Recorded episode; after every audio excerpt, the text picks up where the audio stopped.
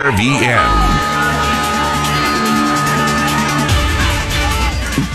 Good afternoon. Welcome to the Fontanelle Final Bell here on the Rural Radio Network. I'm Susan Littlefield. It is the Martin Luther King holiday. Having said that, markets are closed. So if you've made the trip to your mailbox or haven't done so yet, don't go because there is no mail delivery as well today. It makes up for a quiet reflection type of day, shall we say, when we look at what happens um, in these markets after the whirlwind craziness of last week and the roller coaster we've been on so far in 2022. We're going to kind of take a look at where we're headed uh, moving forward within this trade. Also, we'll look at weather in South America, what's going on with these wheat issues in Kansas and Oklahoma, and a lot of things happening on the cattle front as well. Joining us this afternoon, Mike Zuzolo. He's with Global Commodity Analytics. And, and happy holiday to you, Mike. Even though it is a holiday, you're in your office working. A great time to reflect on what we're seeing in these markets. Yes, I'm very thankful you called today and we did this today because it gets me out of tax preparation. So I'll have to push that off to another day, but I'm very happy about that, Susan. Glad I could help. so so what are we seeing? I mean, the trade is off today. There's there's no trade, but having said that, gives us a three day weekend off of last week's reports and a roller coaster ride.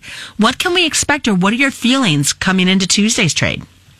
Yeah, the the big things that I think that the trade's going to focus on, and there's no particular order, I guess, in, in this list, but the top five things that I have on my list coming back from the holiday, and especially a three day holiday where the trade kind of is, is getting some weather under its belt, is that South American weather. And, and second thing would be the export demand numbers this week, both export inspections and also export sales in light of uh, the South American crop being lower. Do we start to see some movement from Asian customers uh, from South American purchases over to the United States? Uh, third thing would be commitment of traders report. This is especially important for the wheat. We can delve down into if you like uh, in a minute. And then the fourth thing would be Russia and the energy linkage. I don't think it's um, hard to say, to in my mind, Susan, that with crude oil trading just under $85 a barrel, as we are trading that a little bit on uh, on Monday, uh, and that being a new 2022 high, we're less than a dollar away from the October of last year high, which was a seven year high. So that energy market, in part thanks to Russia and the geopolitical tensions that we're facing right now with them, uh, is really underpinning us. And, and I think that'll be a very key point uh, because we still don't know what exactly is going to happen between Ukraine and Russia. Fifth thing, this really comes into the meat markets, rising wholesale meat prices. I think those should be translating into higher packer bids, um, especially if the labor pool is coming back from the Omicron virus. And so I'd be looking for the wholesale meat prices, especially the big jump in hams, and, and to a lesser degree, the 80% ground beef uh, prices. Those those prices have really in, uh, increased since the end of the year last year, and uh, we haven't seen that really translate yet into the uh, into the meat market, and that's mainly because of the fact that we haven't seen much packer demand come in. So these are the big things that I'll be watching. Lots of things that we're looking at. Let's let's dive into the weather in South America. I know that they're saying over the next, you know, six or so days left on that forecast that they might be seeing some much needed precipitation in some of those drier areas. Yeah, I think that's a fair statement from what I've gotten this morning from contacts and news reports down there that, that are running, uh, uh even though it's a holiday, is that Argentina uh, has essentially been saved. Uh, it, literally, the crop has been saved at this point, and there's supposed to be some more rains following up in the Pampas region, Santa Fe area, very, very critical for the corn. So I would say better for Argentina and probably still too wet for northern Brazil as that area is trying to get their beans out and get their second crop corn in.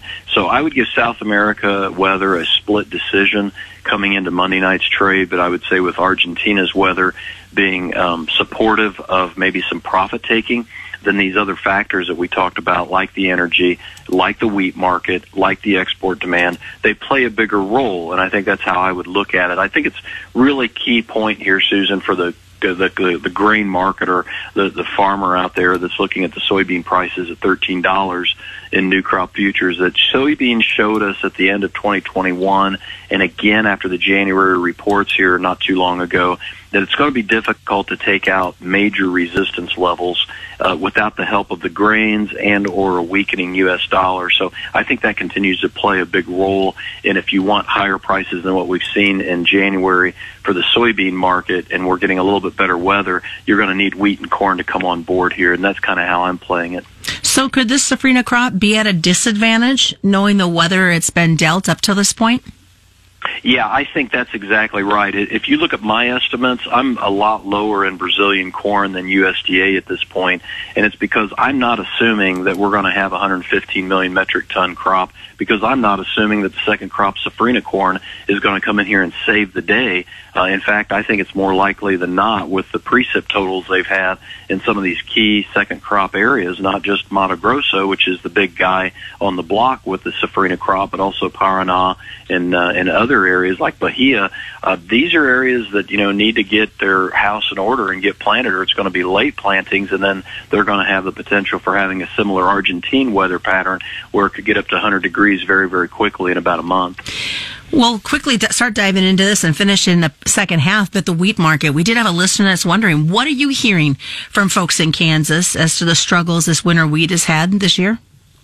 Yeah, they're still saying to me that we're going to lose some acres, and it's either going to be planted or harvested acres, depending on whether Mother Nature deal, deals them a better hand of rainfall. But the 16-day map model right now says no significant precip for the hard red wheat belt. So between that and the fact that the funds now have their biggest net short in the wheat since July of 2020, I'm really looking for the wheat as we close out January to become a leader to the upside because of the uh, because of the weather, Susan. So a 45 bushel national yield is top end for me at this stage, and that means we can't really do much better than a 630 or 650 million carryover uh, for the U.S. crop ending stocks number.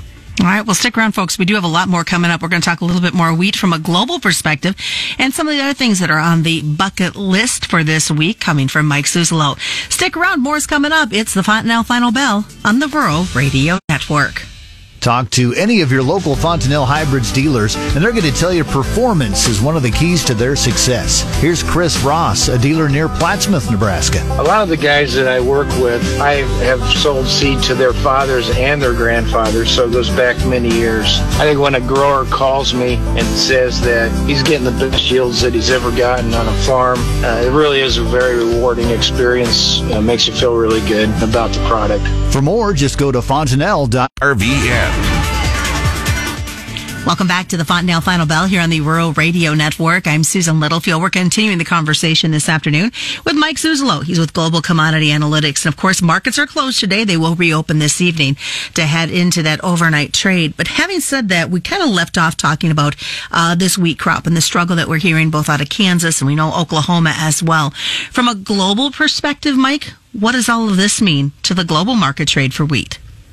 Well, one of the reasons I think we've been so disappointed with the wheat price action uh, in the last couple three weeks, uh, and, and it's been a leader to the downside, and we've seen that soft red wheat uh, corn spread really correct dramatically, and you know actually go below 150 at times, a dollar fifty in the soft red minus the corn, Susan, is because the demand side of the equation has not been there for the United States, and that I think is in large part too the, because of Argentina coming in and getting some extra export business. They were actually on the list this past week for a big tender with either Tunisia or Algeria. I can't remember which one it was, but I was shocked to see that Argentina probably got 50 or 60,000 metric tons of business into the Middle East. And that just shows you that Argentina, Australia came back online right when we were probably getting ready to get some business away from Russia because their export prices with that export tax being so high now has been a big issue for them. And so I think we're back into the revolution or that cycle where we have to wait for some of these other countries to run out of exportable supplies or inflationary pressures come in and make them not want to sell as much into the export market, keep their domestic prices down by not letting as much into the export market, keeping more at home. This goes back to the U.S. dollar. This goes back to the managed money funds. These investment people, I think, really look at the demand a lot more than they do the, the supply and the weather side of the equation. So I think this is a real valuable point that we've learned over the last five or ten years when it comes comes to the managed money and the, those that like to be both long and short, they really are demand bulls when it comes right down to it. If you're going to see a market uh, stay strong instead of take big, big dr- drop uh, uh, price drops like we've seen. As tensions uh, continue to build with Russia, um, folks talking about what's going to happen post Olympics next month with China. How does agriculture react? How do we prepare for what could happen as we continue to hear so much talk about what's expected to happen?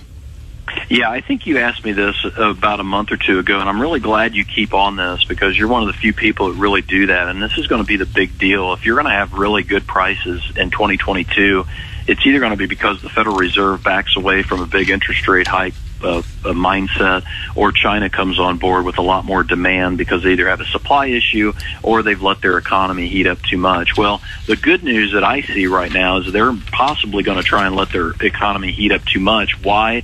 Because their zero COVID policy and this zero tolerance policy has slowed them down so much they're increasing their uh, they're cutting their interest rates and increasing their monetary easing at a time when the U.S. is raising their interest rates. Well, that keeps their currency under pressure, keeps them as an export market, but it also allows them to uh, let inflation in and commodity inflation in particular. And they just cut their lending interest rate again Sunday night, and I think it's the third rate cut uh, that they put in place in the last three months or so. So they are likely, I think, to be a strong demand pull when it comes to the commodity side of the equation because they're trying to stimulate their economy. And I think we'll know a lot more by March, April as to whether that's going to be an issue or not. But I'm more optimistic because their zero policy towards COVID has actually forced them into more monetary easing, which should be commodity friendly. Let's look at the cattle market. What are what are your kind of bullet points, some things that you are seeing within this market that we need to watch after we've seen the trade of last week? I haven't heard a lot of people talk about this. Uh, we, we saw in the USDA report, the January report we just received, that they put in a beef production number for 2022 of 27.1 billion pounds. Back in October, it was 26.99. So they, they're barely increasing the, in, uh, the the beef production hardly at all versus four or five months ago, Susan. Yet their price for the average steers has gone from $129 back in October to $137 this month. That's a change of over 6% in four months on barely any supply increase. And really, I looked at the exports, they're barely changed since October. This all comes back to per capita consumption. They've taken the per capita consumption from 56.8 pounds up to 57.4. What am I getting at? Well, with 80% ground beef prices rallying, with ham prices rallying sharply, and we've gone from $53 to $72 since the beginning of the year, we should start to see more of a, a demand-based build from the packers here and I think the marketing's numbers, the slaughter numbers this past week, were not nearly as uh, backed up as we thought. Because today, what is the best way for folks to get a hold of you, Mike? Best way is to go to globalcomresearch.com, and I'm I've moved the January 24th seminar here in Atchison to uh, February 24th. So if you're in the Nebraska, Kansas area, you know, just across the border and northeast Kansas, please go to the website and check out that uh, seminar. We would love to have you. It's free. There's going to be a beef dinner there. Going to have a couple guest speakers along with myself. So globalcomresearch.com is the place to find that. All right. Just a reminder, commodity futures and options do involve a substantial risk of loss and are not suitable for all investors. That's a Fontanelle Final Bell brought to you by Fontanelle Hybrids and all your local dealers on the Rural